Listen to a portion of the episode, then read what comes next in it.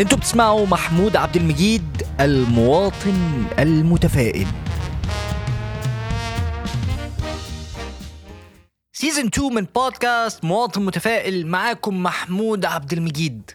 سيزن واحد اتكلمنا في كلام كبير قوي، اتكلمنا عن أهمية الابتسامة، ازاي اخلي انا اولا، ازاي اخلي عندي ثقة في نفسي.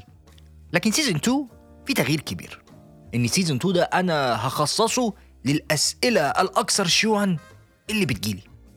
اللي متابعني عن الانستجرام عارف ان انا كل يوم خميس عندي فقرة اسمها من فضلك ضع السؤال في الصندوق، والفقرة دي انا مخصصها ان انا ارد على خمسة وسبعين سؤال من الأسئلة اللي بتجيلي. لكن للأمانة في ايام ببقى منطفي فيها، مش عايز ارد على أسئلة، فاقد الشغف، حالة الحماس اللي جوه مش موجودة، بس لازم ارد. لازم ارد ليه؟ عشان انا وعدتكم ان انا ارد على الاسئله، والاهم ان انا التزمت قدام نفسي ان انا هعمل الموضوع ده اسبوعيا. ولاجل الحظ ان اكتر سؤال بيجيلي محمود انا فقدت الشغف.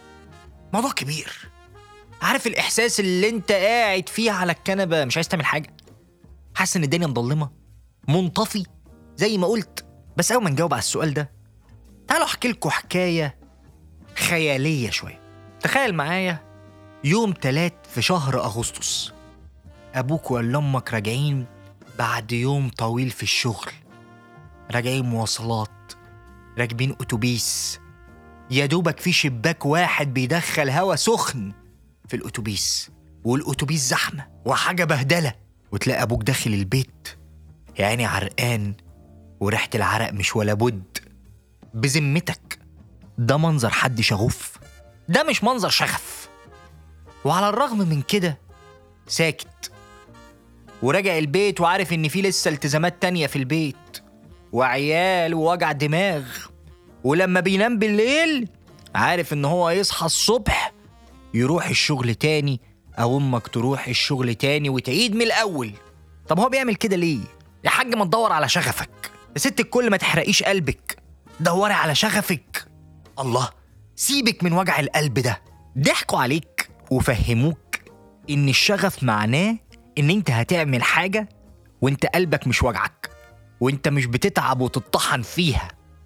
الخواجة سايمون سينيك في كتابه Start With Why او ابدأ مع لماذا بيقول لنا ان الشغف ده شيء كويس، ان الواحد وهو عنده شغف وبيشتغل بيخليه يستحمل وجع القلب والقرف والقلق والتوتر والمعاناة بتاعة الشغل ويعملها تاني. بس هو عنده شغف ليه.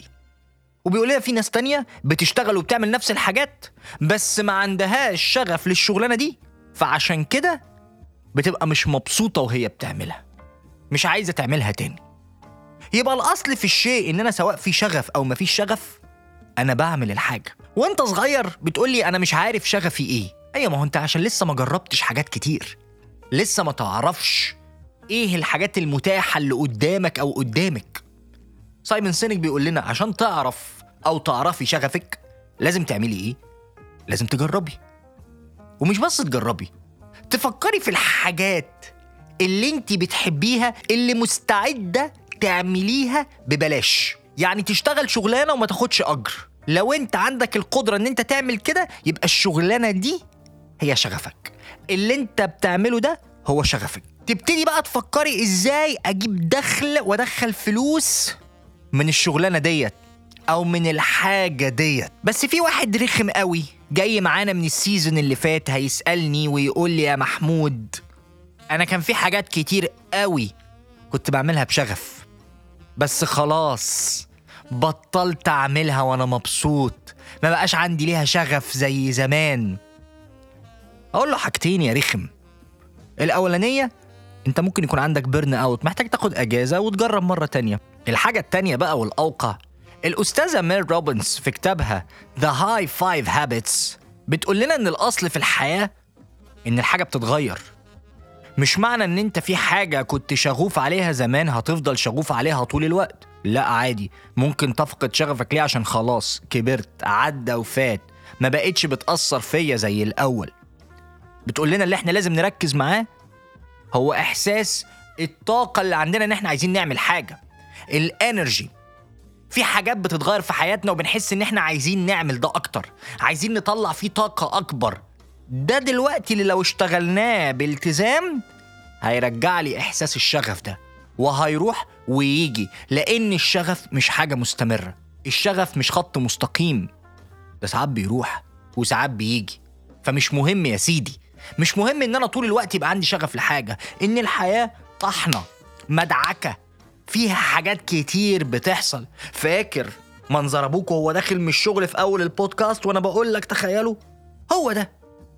هيجيلنا بقى صاحب الرخم اللي هو ارخم منه ويقول لي لا لا لا لا لا انا قريت في كتاب ان انا اسيب اللي انا بعمله دوت، انا لازم ادور على اللي انا بحبه، انطلق في الحياة، اشوف دنيتي بقى.